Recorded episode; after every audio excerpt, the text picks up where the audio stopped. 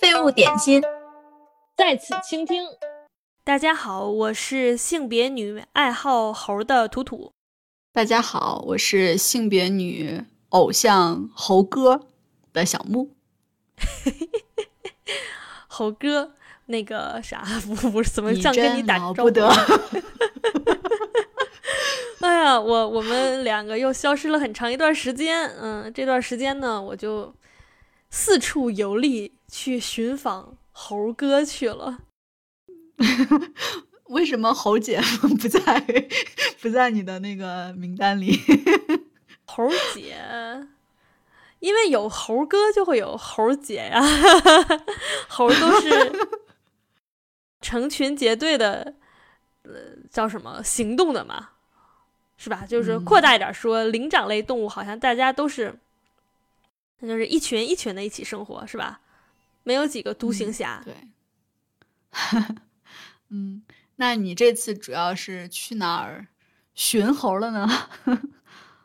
啊，其实我今年已经就是有两次稍微长一点的旅行。第一次呢是去动物园儿寻猴，不是说说两个，其实每次去哪儿玩都很想看猴啦。先说两比较印象比较深刻的是今年年初的时候去了南宁的动物园儿。南宁动物园儿它的有一个也不能说特色吧，呃，就是它的灵长类动物还挺丰富的，在那儿能看到很多在北方就是也不能说北方，至少我在北京动物园看不到的猴，比如说我特别喜欢的白头叶猴，那还有很多的长臂猿，它那边的长臂猿特别的多，能够听见，就是你要去的时间合适的话，在早上吧，是长臂猿一起哦哦哦，就那样叫，就是真的是，呃。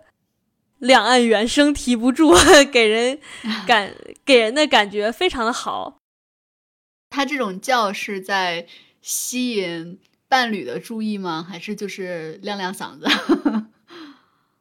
应该都有吧。但是我觉得就是像咱们就说话吧，你看就是那个 两岸猿声啼不住嘛。它是那种，就是双方交流，肯定有一些语言是用来求偶的，但是也有一些别的语言，比如说啊，天儿挺好，哦哦哦，吃什么？哦哦哦，那样，因为它是，呃，这些长臂猿是分开分开房间关的嘛，可是你这个房间喊了以后，就是隔壁房间听见了就会。跟你相互呼应，然后就两边就一起叫，就经久不能说经久不衰，但是会叫很长一段时间，真的很好听。就是原叫真的好好听啊。嗯，哎，动物园没有开发一个这样的项目，就是从什么叫声来辨别动物，我觉得这应该挺有意思的。嗯，能分得清楚大类，小类可能比较难分清吧。比如说老虎跟猴就挺好分得清的。也是哈，不过不过你说到这个就是长臂猿叫，我记得我以前看过一个电影纪录片吧，长臂猿在中国已经很濒危了嘛，讲的就是呃海南的长臂猿有一只母的长臂猿，它到了这个求偶的年龄了，但是他们那边的长臂猿的数量很少，它很孤独。后来研究人员好像是通过这个就类似打电话的方式，然后让它跟北京的一只北京动物园一只长臂猿两双方。呃，在不同的空间打电话，哎，这还挺浪漫的。在自然 自然界当中，人人没有人的辅助的话，两只这么相隔甚远的长臂猿是不可能交流的。但是他们两个就是通过工作人员打电话的方式，然后就还哦哦就对上话了，还挺好玩的哈。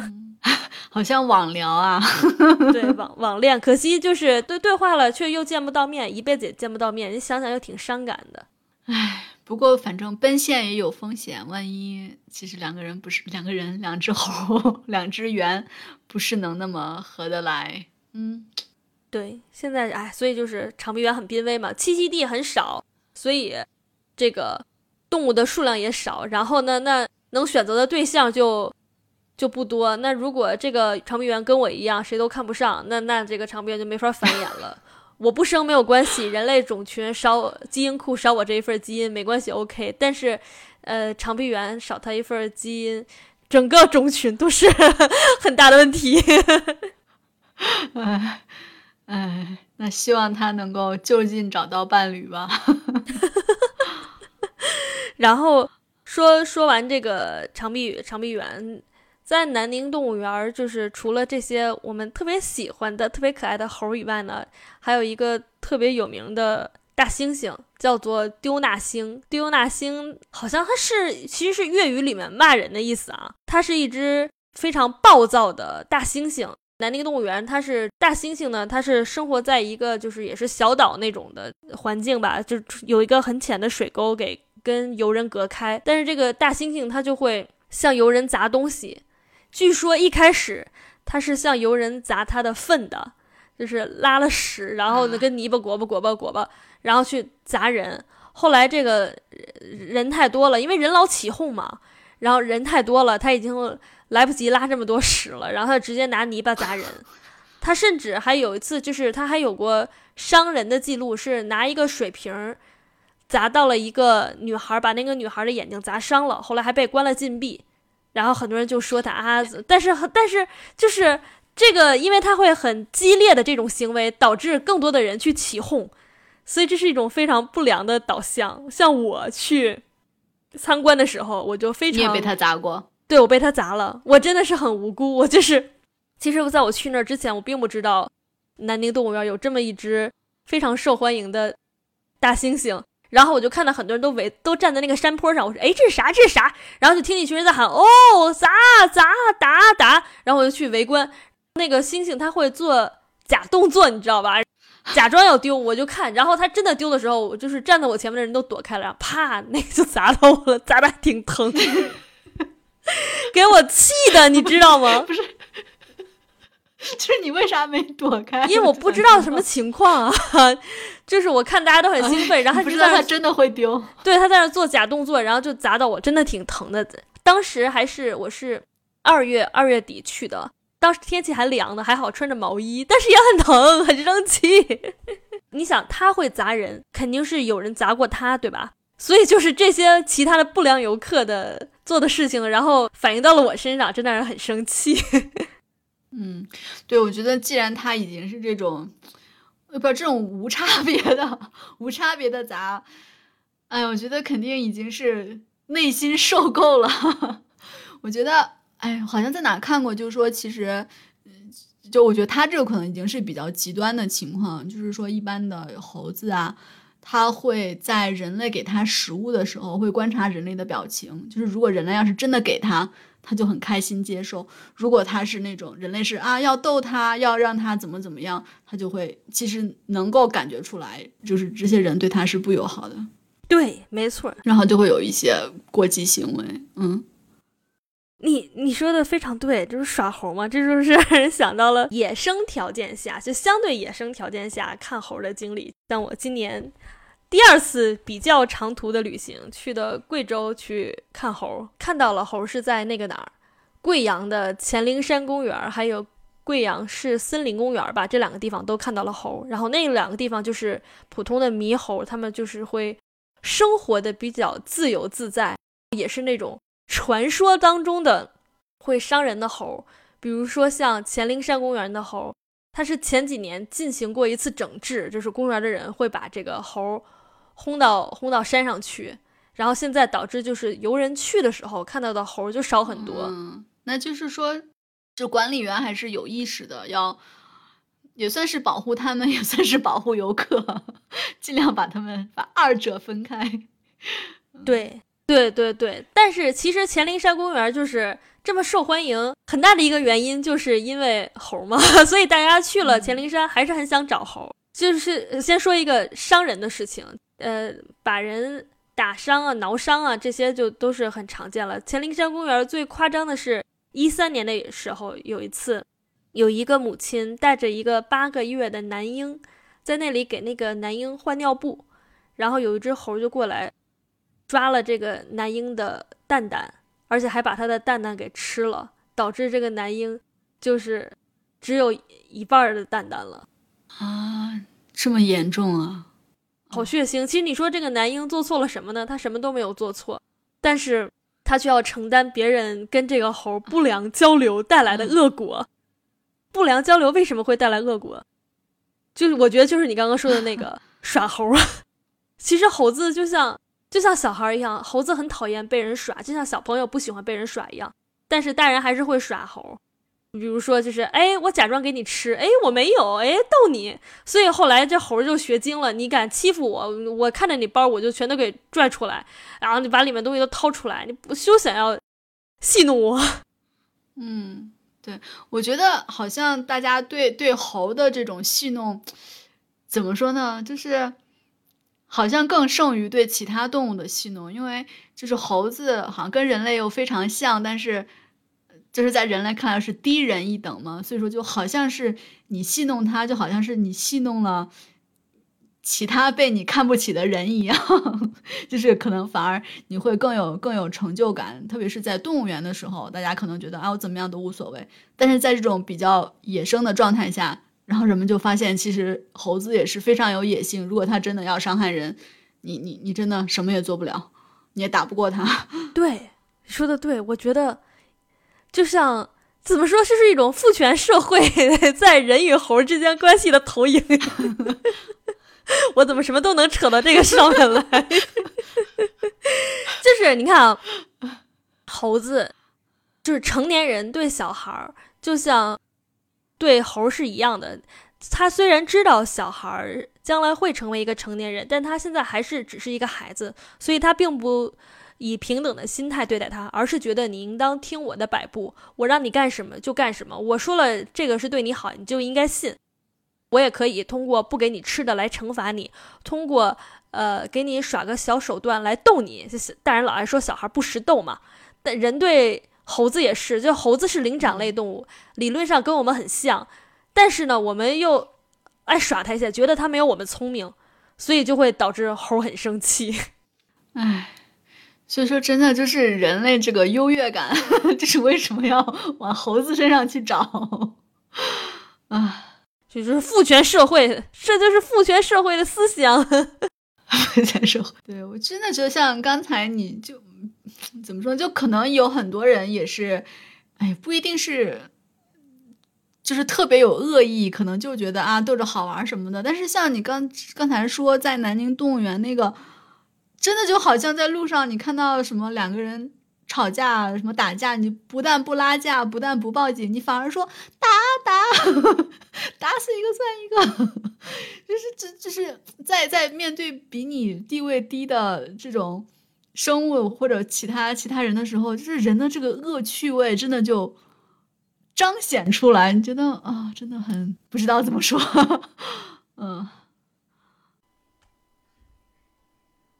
嗯，那刚才呢，我们聊了很多让人比较伤心，甚至比较气愤的故事。那下面呢，我们来转换一下气氛和心情，来聊一聊让我们能够比较高兴的事情吧。比如说，你这次的寻猴之旅有什么主要的心得呀？怎么找猴？对，怎么找猴？这个真的是我很想跟大家分享的一个。哎，你先说一说，就是，嗯。你要是去了一个公园，别人跟你说这个公园里面有野生的猴子，你会去怎么找？我会去怎么找？嗯嗯，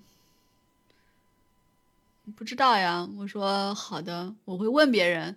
嗯，曾经在哪见过呀？然后去那个地方找。对对，这是一个非常有效的有效的方式。像在黔灵山公园呢，我们也是，因为一开始就是。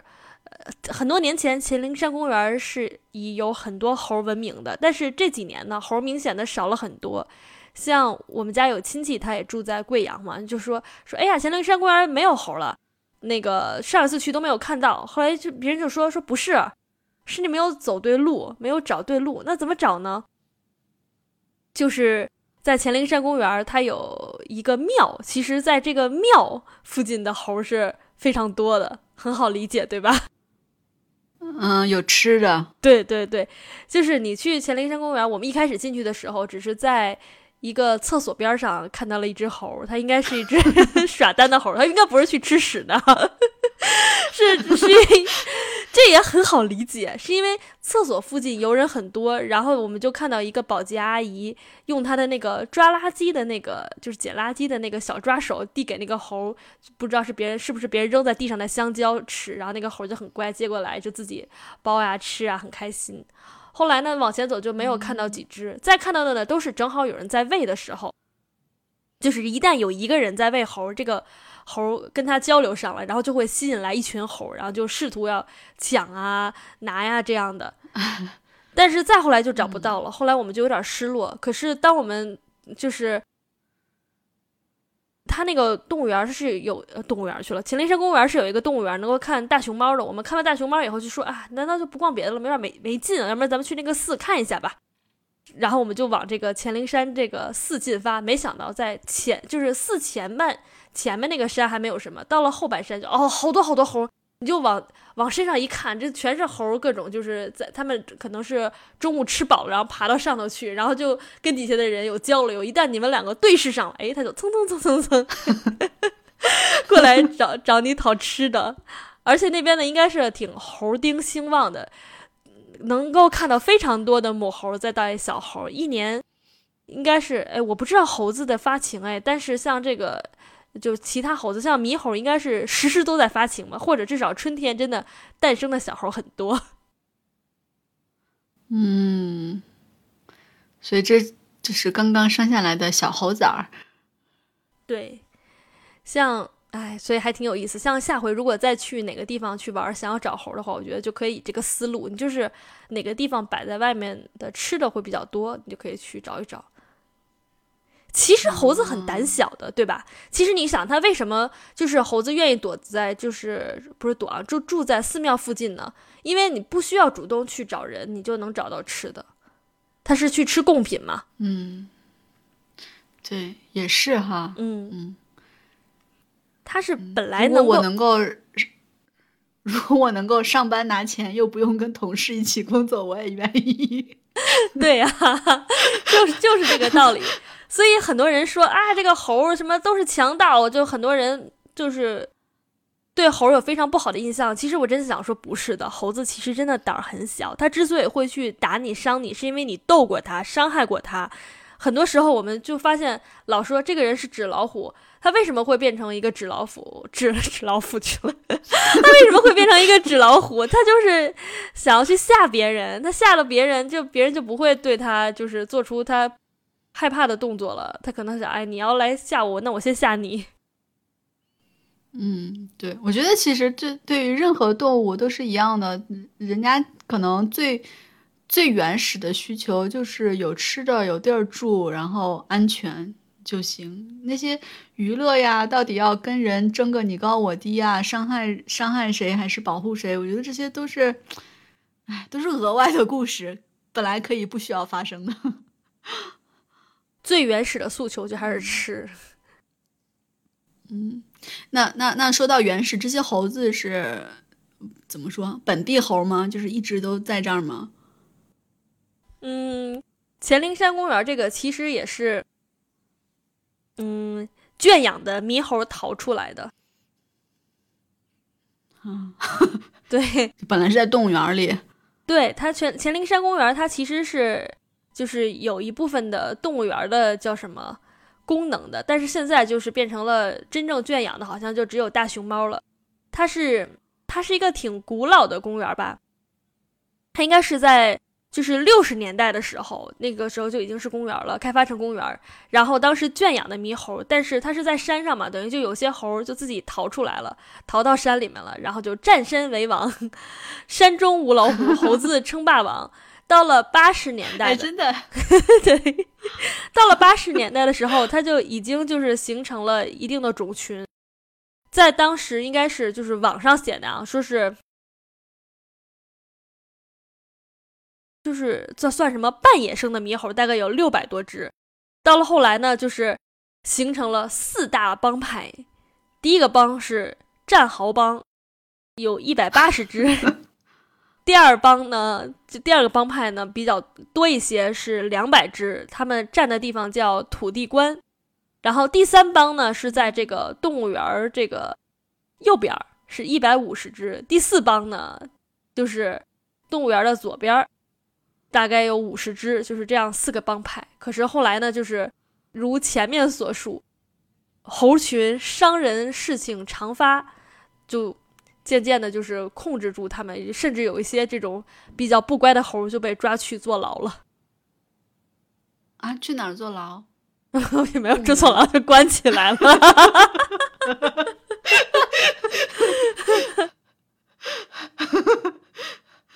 嗯，对，而且就是有的还挺有意思。嗯，有的有的人说说就是，这都是网上的新闻啊。说一名不愿意透露姓名的野生专家说，他曾经在一八年和二零年先后两次就是对黔灵山调查，说认为其实公园里面实际存在的野生猕猴大概有一千两百只左右。哇，对，反正就还挺挺多的，但是现在至少看来没有那么多，应该都是被人就是赶过，赶到过山上去。其实你能很明显的感觉到，猴真的很怕人，猴是绝对就是你要不去欠招子，它为什么要去主动伤害你？它只是想管你要吃的，呃，顶多是那种比如说带了小母猴，它会对你凶一下，可是你马上凶回去的话，它也不敢对你怎么样，因为它知道人其实更强大。嗯。对，那你有什么跟跟猴接触的亲密故事？我也没有跟猴有过什么特别亲密的接触，最亲密的接触可能就是小时候看猴哥，猴哥，没有，我家。我家小时候，哎呦，这都都不知道我在说啥。我家小时候有一套那个猴子捞月的，那是什么呀？陶瓷做的那种挂件儿，我特别喜欢。嗯，但是后来呢，我就学了猴子捞月的这个故事，我就发现，哎，原来这是一个贬义的故事。我小时候在家看那个东西，我就觉得哇，猴子好聪明啊。然后后来看了那个。呃，学了那个课文之后就觉得啊，就是装装聪明，包括后来可能学一些成语，什么朝三暮四，就是这类的，好像也是在说他们假装自己很聪明，但是其实一点也不聪明，就觉得嗯，对猴子真的怎么说呢？也不是说不公平吧，就是啊，就是果然猴子就是这种。不是那么聪明的 生物，但是后来就去了动物园吧。虽然因为我对猴子没有什么特别的情节，所以说不会专门专门去找猴子。但是看到的那些就觉得，嗯，怎么说呢？就是当你真的看到这种动物的时候，就看它们有的时候吃东西，有的时候挠痒痒，有的时候就在那儿睡觉。可能我我之前在那个莱比锡动物园看到，那是一个可能是忘了叫什么猴子岛还是星星岛。嗯，那那个也是，就是占地挺大的，然后用河把那个和观众隔开。你可以看到他们就是在那儿晒太阳，然后睡的，嗯，四仰八叉的。然后看到猴子跟猴子打架，然后，嗯，什么那个妈妈实在看不过去了，也可能是爸爸吧，我也不知道，就去打那个猴子一巴掌什么的。就是就就感觉好像跟我们。之前学的那些，不管是文学作品还是什么，里面的那些描述，完全一点关系都没有，根本不会往那个方面去想，就觉得人家的生活过得好好的，就是跟就是 人类的这些歪歪 完全也没有什么关系，就是让他们好好的待在那儿就挺好的，为什么要好像是用用？不管是猴子还是说别的动物，要去写成一些寓言来警醒世人，就是就是啊，就是对这种行为挺不能理解的。嗯，污名化猴子其实我没有什么，嗯，对，也算是污名化吧。嗯，但是就是，嗯，但是后来其实也看就是外国的一些文学作品嘛，但是具体的，嗯，其实也不太记得了。但是印象很深的就是在。外国的文学作品里面，猴子一般就被描绘为就是比较有力量，当然也不是正面的，就是呃描绘成比较有力量，然后可能有人利用他们去盗窃、去杀人。但是我觉得，嗯，虽然也是一个虽然也是一个贬义的描写，但是嗯，真的让我们认识到猴子，包括他的亲戚们。其实它们确实是野生动物。我们就算你再怎么招它、逗它，你真的不要忘记，它是野生动物，它它其实是非常有力量的。如果你真的跟它怎么样，它伤害你的时候，下手真的不会轻。对，这就是我跟猴子的。也不算是亲密接触吧，就是我跟猴子的一些经历，可能就是我自己的 那个什么，跟人家人家也没有跟我一起经历过任何任何事情。嗯，你刚刚说就是猴子是有力量的形象，我一开始就想，我说什么故事有力量形象？后来我想到了金刚，金刚。还有还有还有一点我想说，就是刚刚你说猴子捞月，我就在想啊，人类真的好过分，好不喜欢猴啊！你觉得觉得猴子捞月是猴子很蠢，可是李白写什么举杯邀明月，对影成三人，你就觉得那是浪漫，这不是一码事儿吗？对不对？明明就是一样的，凭什么说人家猴子有这个情趣？就是呢，好过分啊！哎，我觉得我们什么时候应该出一期改写这种，呃，什么小小作文，为为猴子鸣冤。嗯，对，嗯，那说起来，这个 怎么说？追寻猴子，你也也不能说你的一生吧，可能小半生。什么鬼？在，你这是要替我的人生下结论了吗？不，我只是要夸你这个对一件事情坚持的时间比较长。嗯，其实我是想问问你，就是比如说最开始你是怎么样就就对猴子感兴趣了，或者是说有没有哪种猴子是你的怎么说爱而不得的白月光？哪哪种猴都都都挺爱的，得还能得不到吧？我除了除了那个什么跟 Homo sapiens 跟一起生活以外，那个什么跟猴还是比较难的。呃，比较小的时候就很喜欢去动物园看猴。小的时候最爱看的是北京动物园曾经有一个小猴馆，现在应该是已经没有什么那种真正的小猴了。我指的就是绒猴，南美洲才有那种特别特别可爱，它们就是个子小小的，可能。嗯，跟手那么大吧，然后它们耳朵上就是毛茸茸的，有的是长着白眉毛，然后有的是长着长胡子。我小的时候就喜欢管那个叫印第安老爷爷猴，每次去动物园看，我都说要看印第安老爷爷猴。后来就是长大以后再去就没有了。现在想一想，可能是因为北京太冷了，这个猴活不了。但是今年我去。广州长隆野生动物园的时候，就再一次在长隆看到了绒猴，我就超级开心，我就有一种啊童年时候的那个美好的回忆回来了。哇，恭喜你！对，因为它真的超可爱啊，所以它并没有因为你你你长大而变得。怎么说呢？变成一个凡夫俗子，什么鬼？我以为你要说他因为我长大而变大，没有。嗯，他就长得真的很可爱，我真的很想有机会去再去，就是南美洲亲眼去看一看，就是更多的啊，野生状态下可能会很难看到了，但还是想多去看一看各种各样的这种绒猴。因为绒真的很可爱，它们有的是那种，就是身上是一道一道的那种环状的斑纹，然后什么耳朵是白的呀，耳朵是黑的呀，哎呀，真的太可爱了。嗯，那祝你早日梦想成真。对，希望希望有机会，尽快有机会去看一看。好，那今天呢，我们聊了很多关于猴子的事情。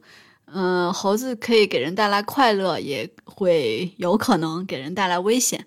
但是不管怎么样呢，这些其实都是基于一个前提，就是我们和猴子，包括其他的一些野生动物也好，圈养动物也好，共同在城市里面生存。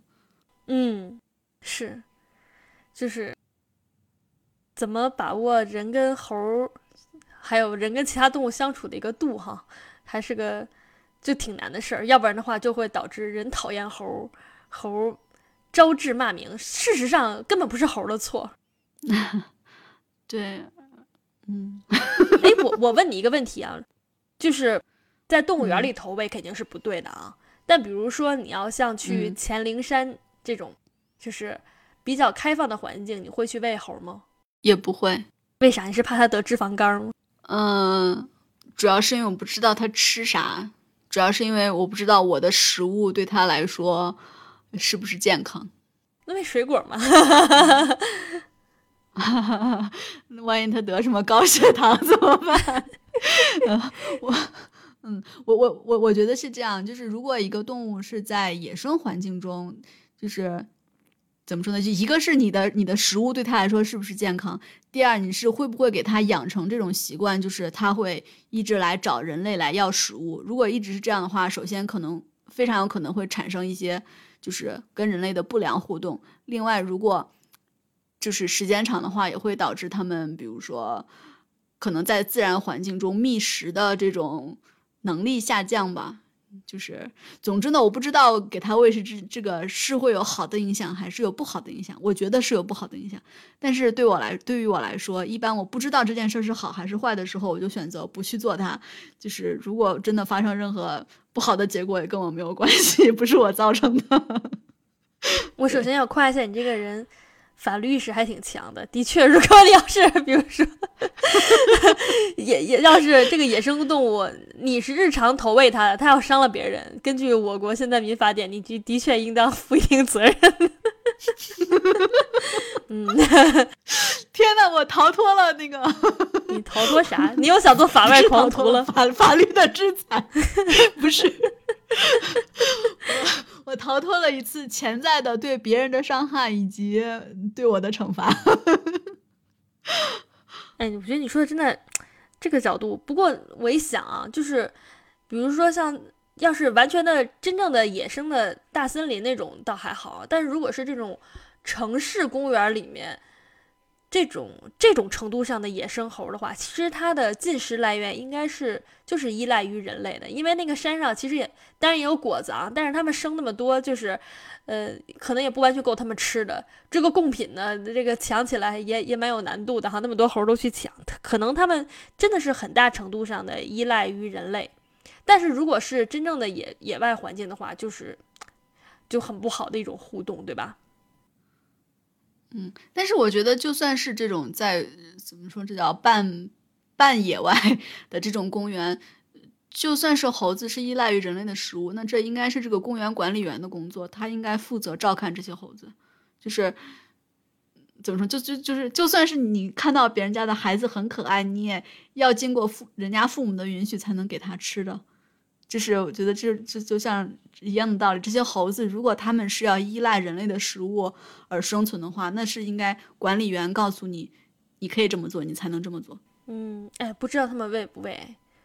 不过，不过现在想想一想，他们的我感觉他们的主要工作应该是打 驱逐，不是那种打，就是说猴子一旦出来惹事儿，他们要把它轰走。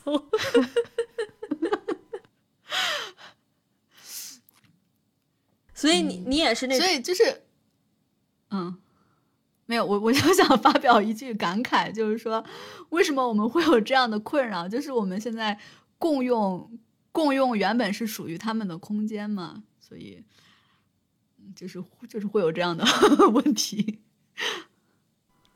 真的是，所以就是不光是猴子，像那种野猫什么之类的，你也不会喂，对吧？野猫，嗯，野猫对我就是我什么我什么都不会喂，但是如果它跑到我家门口，我就会喂它。那你就直接把它开门，把它把它那个什么骗进来。嗯，不是，我觉得看，我觉得看在哪儿吧。比如说我在伊斯坦布尔的时候，就是满大街都是，不算是野猫吧，其实，但是就是也不算是流浪猫，就是没有主人的猫。但是就是有很多地方专门设的投喂点，然后你在呃什么小超市啊什么都可以买到超级小袋儿的猫粮，呃还有狗粮，就是专门是让你让你来投喂它们的。我觉得如果一个城市的管理决定。你是可以这样做的。那当然我不知道这个决定对不对，但是至少对于我来说，这是他们应该比我有更多的知识，所以说那我会选择听他的。如果当然我不会喂他，但是如果我喂的话，我觉得在这种情况下是没有问题的。嗯，哎，你真是个遵纪守法的好公民。我就其实就是另外怎么说变相的推卸责任，就是我不要负这个责任，不是推卸，你不要把他吃坏了，不要把自己说那么负面。我觉得你做的非常好，我觉得要是每一个公民都有你这样的觉悟，就就太好了。好的，真的，你就像就是比如说在城市里面。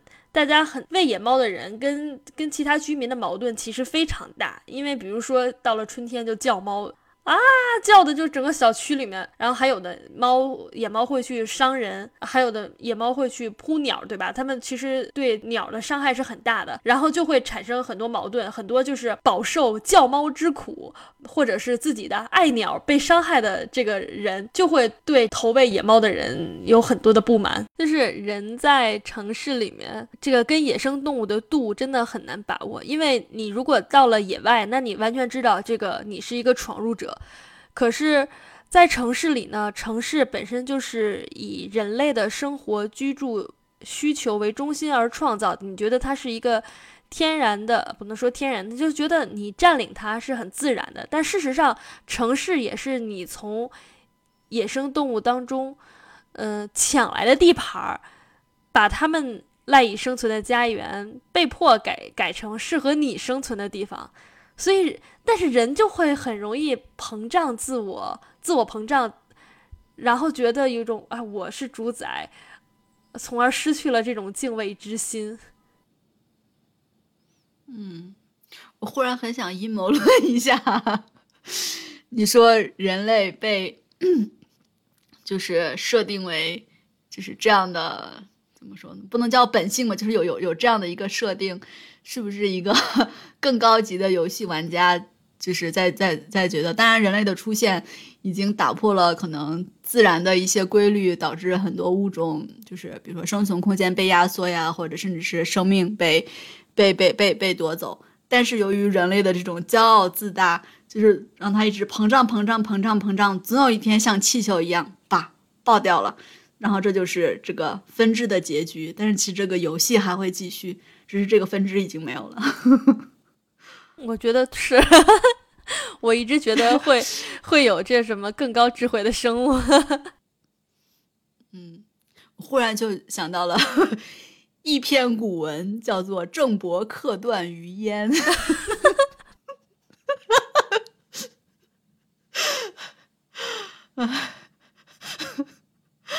有点太发散了，真的很发散。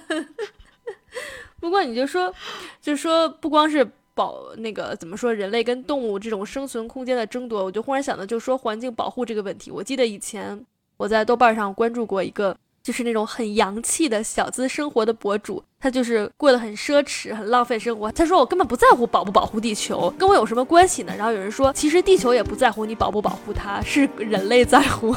嗯，对。